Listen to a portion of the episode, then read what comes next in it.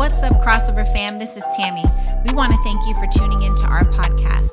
God has been moving in major ways in our community, and we're so glad that you get to be a part of it. We pray that this message encourages and inspires you to live out your calling in Christ. Enjoy this week's message.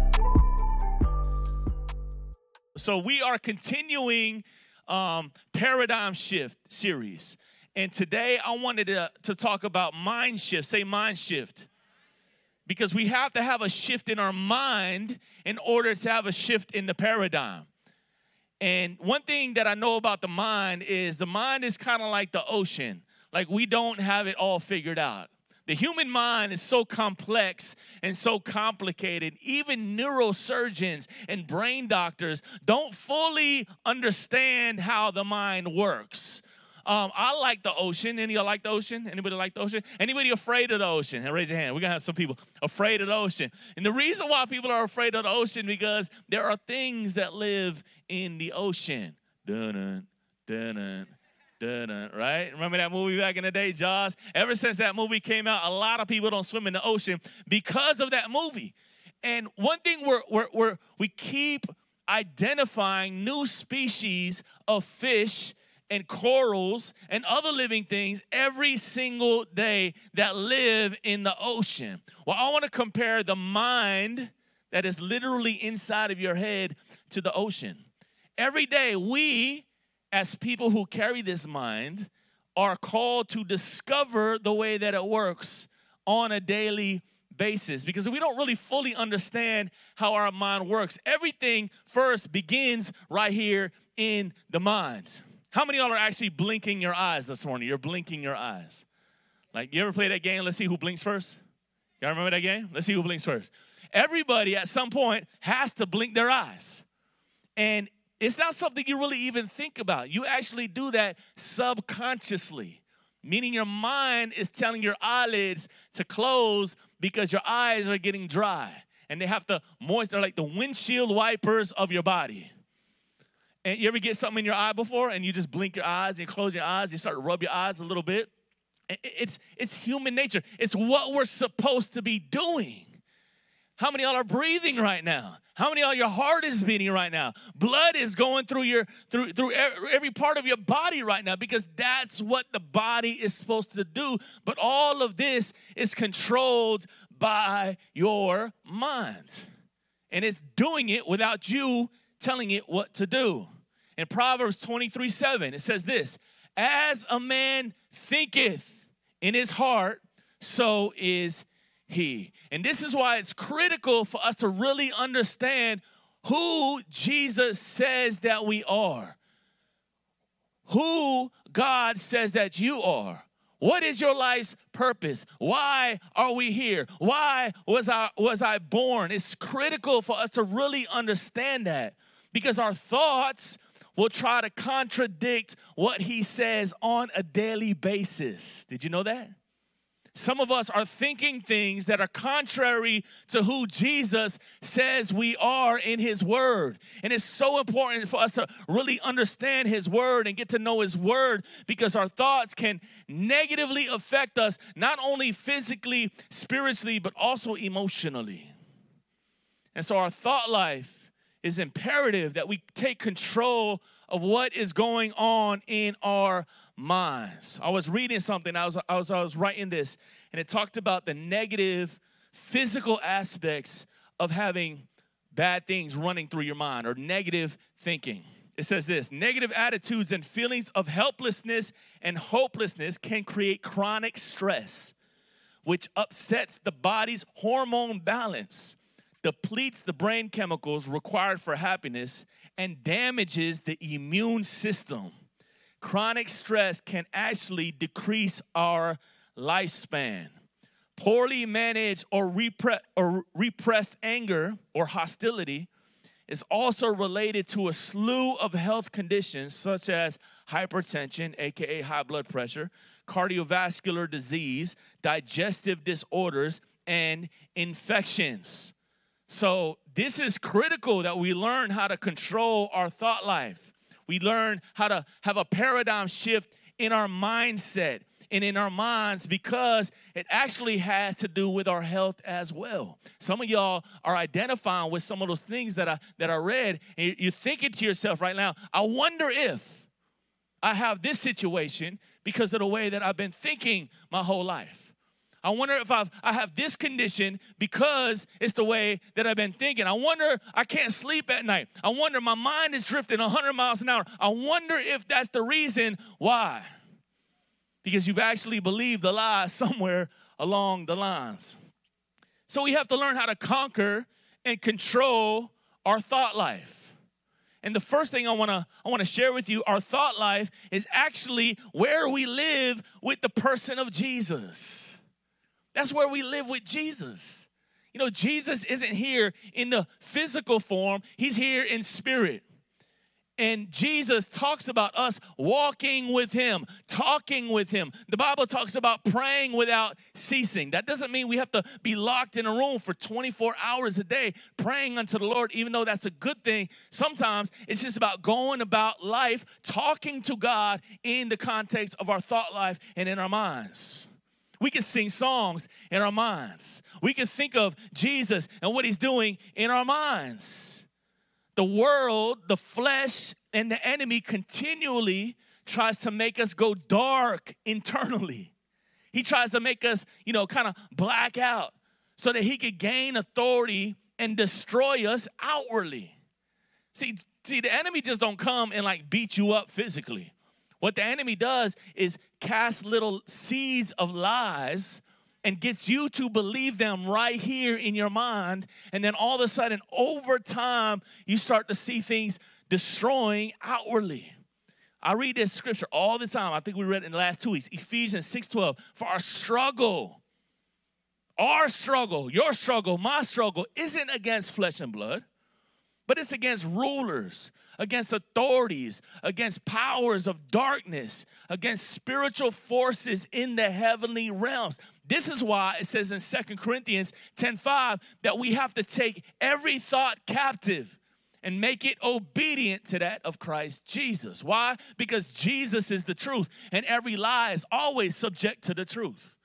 So when we start thinking of things that we know are contrary to the kingdom, we have to subject it to what? The truth, which is Jesus, aka his word. And this is why if we don't know the word, we're in trouble. If you just come here on Sundays to get the word, you're in trouble.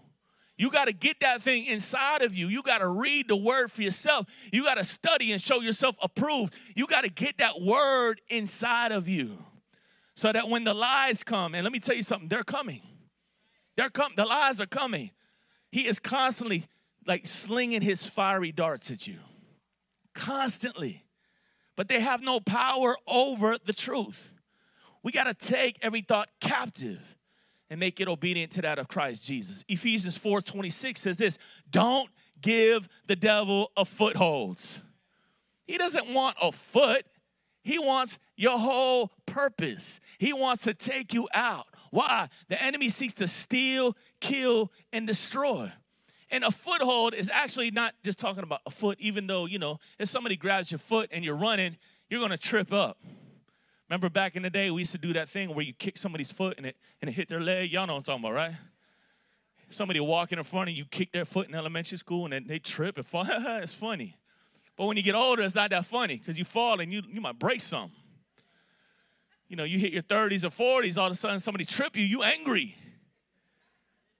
And the devil, the devil is trying to trip you up to divert you from God's purpose for your life. And the term foothold is not just, you know, talking about the physical foot, it's actually a military word. When the army could get a foothold, right, on the other army, or the other people that they're that they're trying to take out.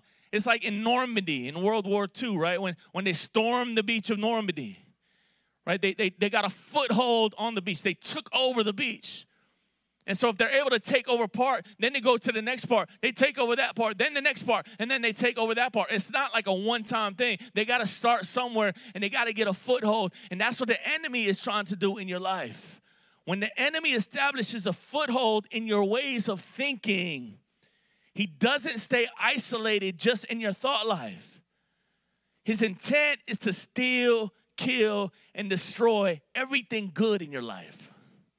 Everything good. You're like, oh, my marriage is good. The enemy wants to steal, kill, and destroy in the context of relationship. Oh, my money is right now. The enemy wants to steal, kill, and destroy in the context of that. Oh, I'm walking out my purpose. The enemy wants to steal, kill, and destroy, like it says in John 10 10. But we can catch our thoughts before they become a speech or an action because every action starts with agreeing to a thought. You don't just do things, you first think about things. My wife just celebrated her birthday. Yeah, her 21st birthday. 21. She's been 21 for a few years, but it's cool. It's cool. But we, you know, as we're talking about what to do for her birthday, like I was thinking in my mind, you know what I mean, what to do. Is things just don't appear and happen. You got to think about them first. James 3 says this Even so, the tongue is a little member and boasts great things. See how great a forest a little fire kindles? And the tongue is a fire, a world of iniquity. The tongue is set amongst our members, and it defiles the whole body and sets on fire the course of nature and it's set on fire by what? By hell. What? There's power of life and death in the tongue. We are called to speak life, not death. And let me let me be, be, real. Even as your pastor, I have to catch myself sometimes because I'll be saying things that I'm thinking. And I know they're not always unto the Lord. I'll say things and I'm like, oh, I probably shouldn't have said that. Or I say things just out of out of emotion and out of character sometimes because I'm living in the flesh just like you. But we we can we got to be able to catch those thoughts before we speak them or be, before they become actions. I love Ephesians 4:29. Do not let any unwholesome talk come out of your mouths, but only what is helpful for building up according to their needs that it may benefit those who listen. Ephesians 5 2, walk in the way of love, just as Christ loved you and gave himself up for you as a fragrant offering and a sacrifice to God. Unforgiveness and judgment are the two most destructive things that we can keep in our thought life. Somebody did something to you, and you're holding on to that for years and years and years and years. And that thing is just growing and growing and growing. And the enemy means it for destruction. Resentment rises up in our hearts. We don't want to get in another relationship because of our past relationship. And, and so we, we tell God that He's not allowed in these certain areas because we're protecting ourselves from getting hurt again. We go into defensive mode. Luke 6 37, do not judge or you will be judged. Do not condemn or you will be condemned. That's the first thing we do in our minds. We start to condemn people based on the way that they treated us, or based, based on the way that they talk, or based on the way that they look, even. Forgive and you'll be forgiven. We overlook that in the Bible. We do. Jesus says, unless you forgive your neighbor, you won't be forgiving yourself. And so we hold on to this unforgiveness in our minds. We might say it with our mouth, yeah, I forgive them. But see, something's going on in our heart and in our minds that is contrary to what we're saying. And thank God that Jesus doesn't just pay attention to what we say. He's looking at our hearts. He's looking at what's going on in our minds. Forgive and you'll be forgiven. Give and it will be given unto you. A good measure, pressed down, shaken together, and running over will be poured into your lap. For with the measure you use, it will be measured unto you. Our thought life is where we live with Jesus. But God has given us some tools or some weapons. It's my second point. We must allow His love, joy, and peace to invade our thoughts. The strongest weapons we can use to take every thought captive and make it obedient to that of Christ Jesus comes from this experiencing the supernatural love and power of the Holy Spirit. When you can get time with the Holy Spirit and you you receive his love, his grace, his mercy, his peace, his joy, that is the number one weapon that can come against these negative thoughts in our minds. God releases love, joy and peace and overwhelms our negative thoughts with goodness. Thank God for that in Jesus name. Thank God for that. We can overcome fear. We can overcome anxiety. We can um, overcome all the things that is going on between our ears because of his joy that was set before him. Hebrews 12, 2. I love that verse. For the joy set before him, Jesus endured the cross. And one, one word I want to point out to you in this scripture endured. Endured. In the midst of all this negative things happening, in the midst of going to a cross, Jesus endured it. How did he endure it? He endured it because of the joy that was set before him. Second Timothy 4 5, but you, talking to you and me, this is Paul speaking to me and you, but you keep your head in all situations. Some of us are walking through situations right now that we're worried about. Some of us are walking through situations right now that we're afraid of. Some of us are walking through situations that we don't really know what to do. But he's saying, keep your head in all situations. Here comes that word again. Endure what? Hardships. Endure. Some of us don't think it's not, God, where are you at? Why am I going through this? When God is saying, No, I'm not going to remove you through it, what I'm going to do is I'm going to walk with you through it. But you have to endure. You have to learn how to endure. And you know how you endure? By changing this thing right here, changing your perception at what's going on in your life. You're like, God, where are you? Why am I still in this situation? And he's saying, I'm right here. You're just not listening to me. Change the way you're thinking about the situation. I'm walking with you through it. I'm teaching you how to endure. There's something about endurance that we need to learn. Endure hardships, do the work of an evangelist, discharge all the duties of your ministry. Second Timothy again, 2 3. Join me in suffering like a good soldier of Jesus Christ. We don't want to talk about that. We want to talk about how God wants to prosper us, give us hope and a future. But listen, He will do that. But at the same time, you're going to suffer in this life.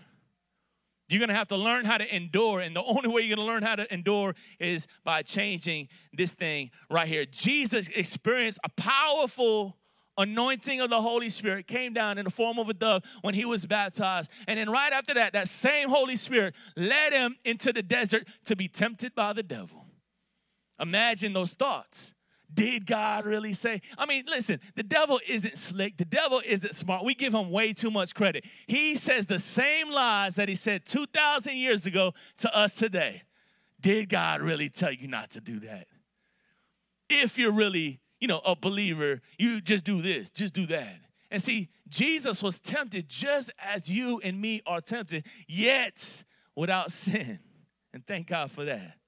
The same love, the same joy, the same peace that came to us and transformed our emotions and thoughts is in the person of Jesus. Romans 8 14. For those who are led by the Spirit of God, they are children of God. The spirit you receive does not make you slaves so that you live in fear again. Rather, the spirit you received bought or brought about your adoption to sonship. I love that. By while we cry out, Abba, Father, the Spirit Himself testifies with our spirit that we are God's children. I want you to say, I'm God's child. I want you to say it like you mean it. I'm God's child. Now I want you to say something. I say, I'm God's favorite. Well, how could you be his favorite and the person next to you be his favorite? That's what you gotta you gotta convince yourself that you're his favorite. Everybody is his favorite, but you, listen, you, daughter, you, son, you're his favorite. And so you get you get everything that the Father wants to give you because you're his favorite. Now, see, He gives us what we need, not what we want. And thank God for that. Because if I got what I want, I wouldn't be standing here today. but it also enables us to clearly hear his voice. John 5 19 through 20, Jesus gave them an answer. Verily, I tell you, the Son can do nothing by himself. He can only do what he sees the Father doing. But whatever the Father does, the Son also does. This is how we should be unto him. For the Father loves the Son and shows him all that he does. Yes, and he will show him even greater works than these so that you will be amazed. See, our thought life is where we live with Jesus. We must also allow his love, joy, and peace to invade our thoughts. And the third point is this we have to learn how to follow his recipe. I like fresh baked chocolate chip cookies. Can I get an amen? Come on, Jesus. Whew. Love me some chocolate chip cookies. Or brownies, you know what I mean? Brownies. Anybody like brownies? Fresh baked brownies? Man, chocolate chip. Yeah, let's, let's just stay on chocolate chips for a second. I love me some chocolate chip cookies. Now, now, now let me be real. Like, like I've seen people make them online before, and I've seen I, have been in other people's houses where they made homemade chocolate chip cookies. And and me and Tammy have tried to make some homemade chocolate chip cookies and we were highly, highly, highly disappointed. You ever been there before? I stick to those tubes that they sell at, at, at Walmart. You know what I'm talking about? The, those tubes. Because the, the recipe's already done. All you got to do is stick them in the oven. But see, that's not, if we want to control our thought life, that's not how God works. God doesn't give you a, a, a, a tube of cookie dough to take control of your thoughts. You actually got to follow the recipe. We went to we went out the other night for for her birthday and we got one of those cast iron skillets with chocolate chip cookie and a fresh scoop of ice cream with chocolate drizzle all over the top. Say yeah, say oh yeah. God is speaking to me right now. I hear him right now.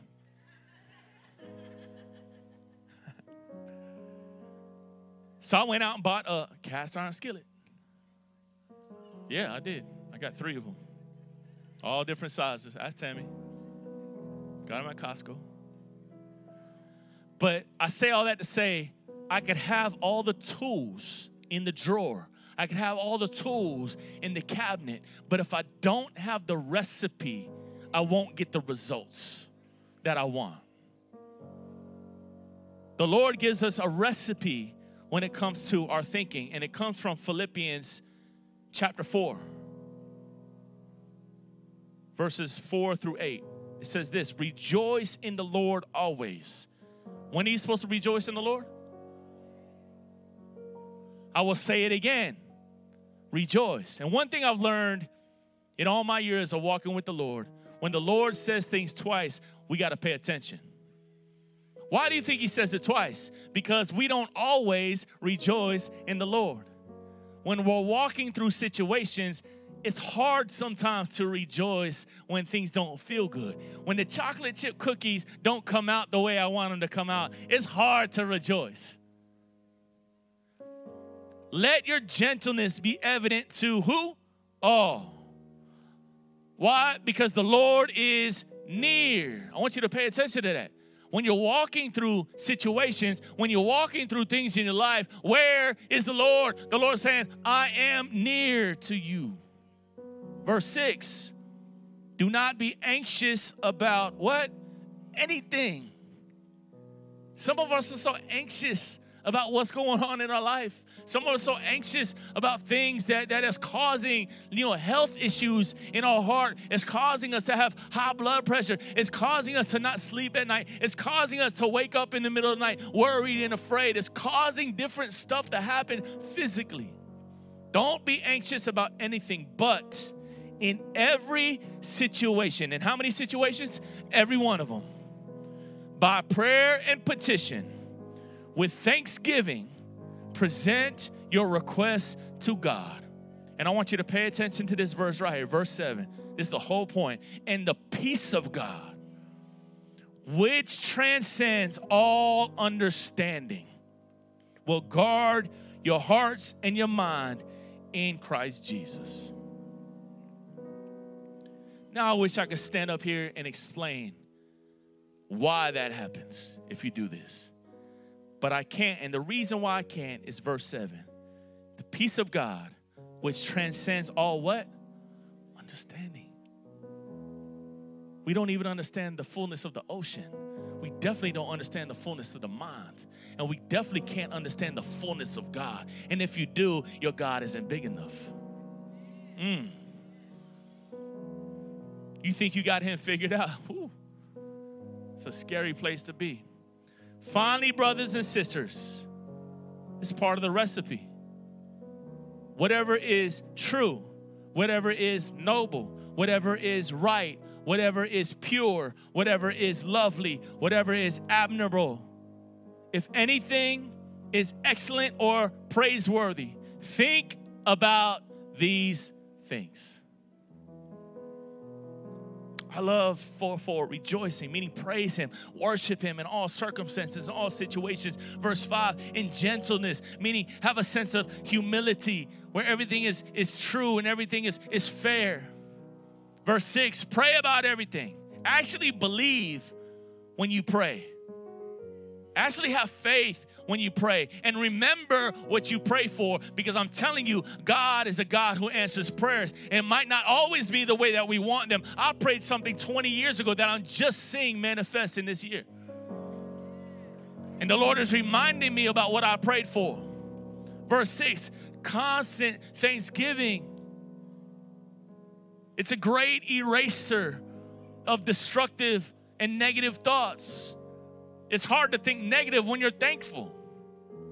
God has given you many, many, many things to be thankful for. But we choose to focus on the negative instead of the good. That's what he's saying. Shift your thinking. Think about things that are noble. Think about things that are lovely. Think about things that are pure. The more you think about the negative, the more the enemy is going to get a foothold. That's what he's saying. That's the recipe right there. If your mind is ever wandering, I want you to go to Philippians chapter 4, verse 4 through 8. I want you to read it for yourself. And I want you to take the negative thoughts captive and make them obedient to the truth, which is the word. That's why it's so important that we get in the word as, as disciples of Jesus. Our thought life is where we live with Him, where we dance with Him, where we commune with Him, where we worship Him.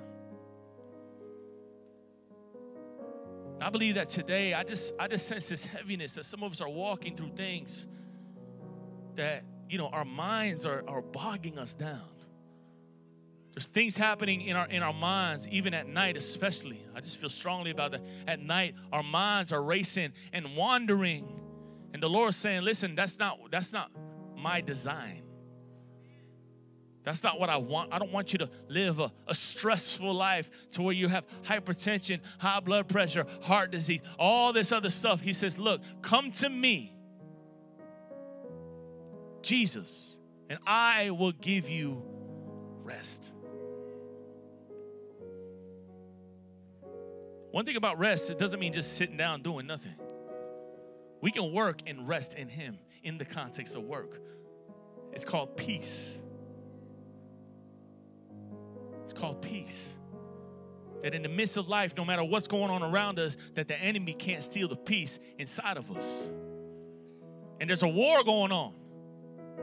And a lot of times we let the outward war influence the inward war between our ears. But be of good cheer. Jesus has already won the war. Jesus understands exactly where you're at. And Jesus wants to minister to your heart and your mind today.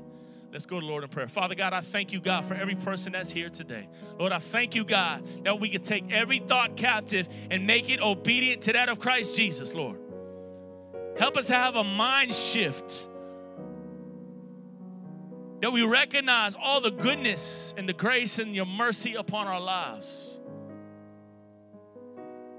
So, anybody in this room today say, you know what, my mind has been filled with negative thoughts, I want you to slip your hand up just so I see you. I see you. I see you. This is for you today. You can put them down. I want us to pray this together. Father, fill my mind with your love.